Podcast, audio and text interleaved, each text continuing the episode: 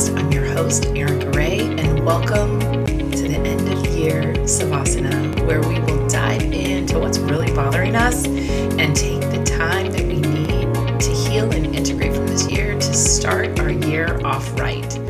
I can't wait to dive into this topic with you. Let's get started. The day after any holiday or event can leave us feeling filled and joyous and basking in amazing memories. And let's be honest, it can also leave us feeling exhausted and frustrated and wishing that events went differently or that people acted differently or maybe that we we ourselves acted differently, but usually it's it's more that we wished other people acted differently.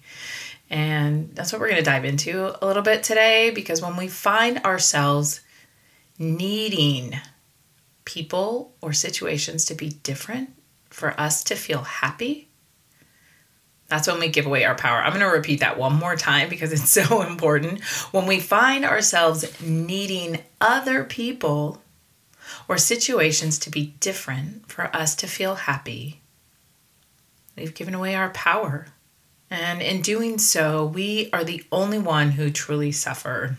This suffering exhausts us, it depletes us, it leaves us wanting more from each other, out of relationship, and from life, regardless of their behavior. When we can bask in gratitude for our circumstances and for the people in our life that do show up, that do love us and appreciate us, we can release our attachment to people and situations needing to be a certain way for us to be happy. When we can know no matter how they are acting, it is always blessing us, well, then it it takes less burden off of how they're acting and there's less there's just less pressure all the way around. So as we are in week 52 of the year and I my goal for you this week is a week of contemplation where are you upset in your life? And if you are upset, why are you really upset? What are you attached to? Are you attached to something being a certain way? As I have discussed in past podcasts, our attachments are from our own expectations, which are from our love language. Where are you expecting someone to act a different way? And just as resentment is caused by expectation. Resentment is also triggered by attachment. And our attachments are here in our heart chakra that we hold on to this belief that something needs to be this way. And, and maybe attachment and, and expectation are very similar. I think they they come from the same root. I think that expectation is the outward experience that we're attaching to someone else, and attachment itself is the inward experience. See, it is the same feeling that is this unrest, but expectations is placing that expectation on someone else externally, where attachments is this expectation of this internal experience. What are you attached to? Are you attached to being appreciated, being right, being included? Are you giving yourself enough time to refill right now? I think this week is a perfect time to pause and invite this rest, this much needed rest.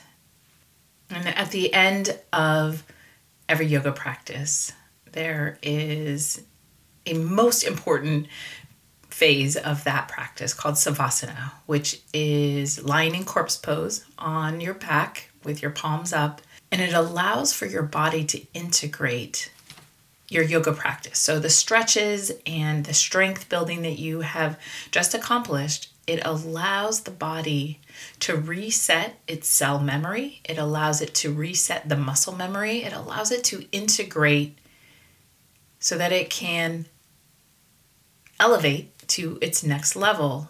Savasana should never be skipped.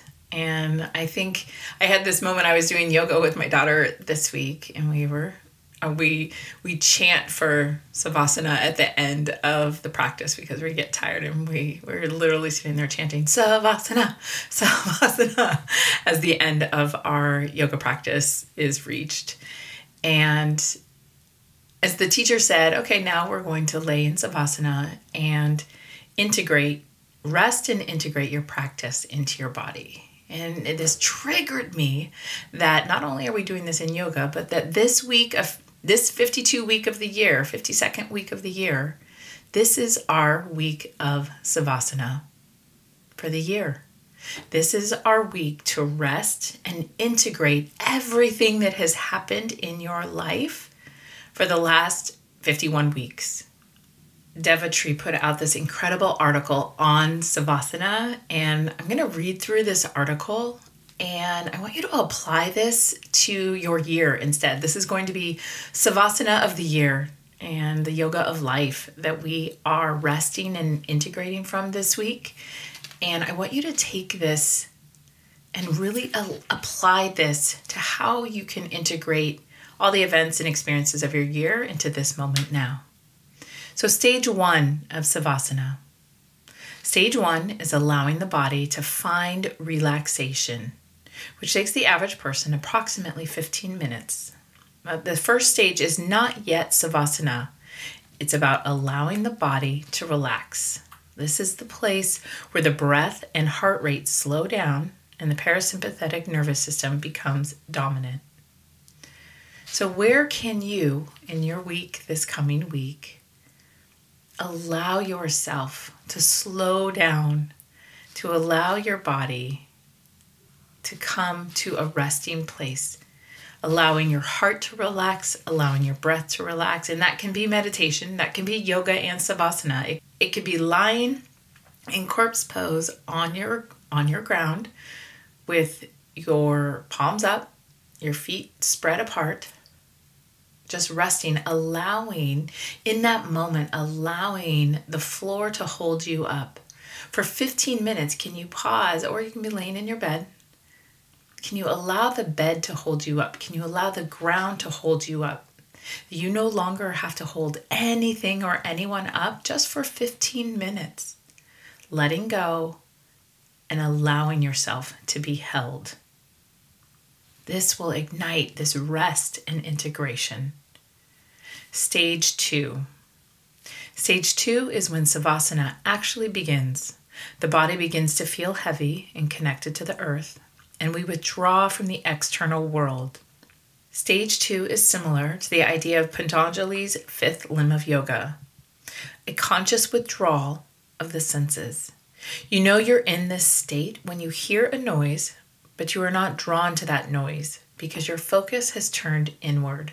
In every hypnotherapy session that I do, I actually go through these senses. I go through all five senses and invite my client to turn down the sound that they are hearing, to look inward with their eyes, to take an inhale and breathe inward as we begin to dive down, begin to withdraw the senses, the sense of touch, so that you no longer feel the outside world as we dive deeper and deeper and deeper, deep within, so that the outside world then becomes this distant experience as you ignite and tap into this internal experience within your body. I think this is such a great way to describe this state is that when you hear a noise but you are not drawn to the noise because focus has turned inward. I think it is that experience of ignoring and and it isn't even a conscious act when you have withdrawn so deeply within your body you actually don't even care to respond to an outward noise. It d- literally doesn't even matter because that experience pales in comparison to the illumination and excitement and peace that you are experiencing within your body. So, tapping into this is such a powerful, powerful place to be. Stage two is amazing. and yet it gets better. So, stage three, the final state of Savasana occurs when the ego and mind let go. This stage may not be experienced every single time, but when you do achieve it, you'll feel disconnected from the ups and downs of the outside world and present with pure consciousness. This is truly that state of disillusionment and allowing It is this moment of surrender, allowing the floor, the bed to hold you up, allowing yourself to let go and release. Release whatever worry, whatever concern, whatever frustrations might have occurred. Savasana is an opportunity to take refuge from the constant activity within ourselves.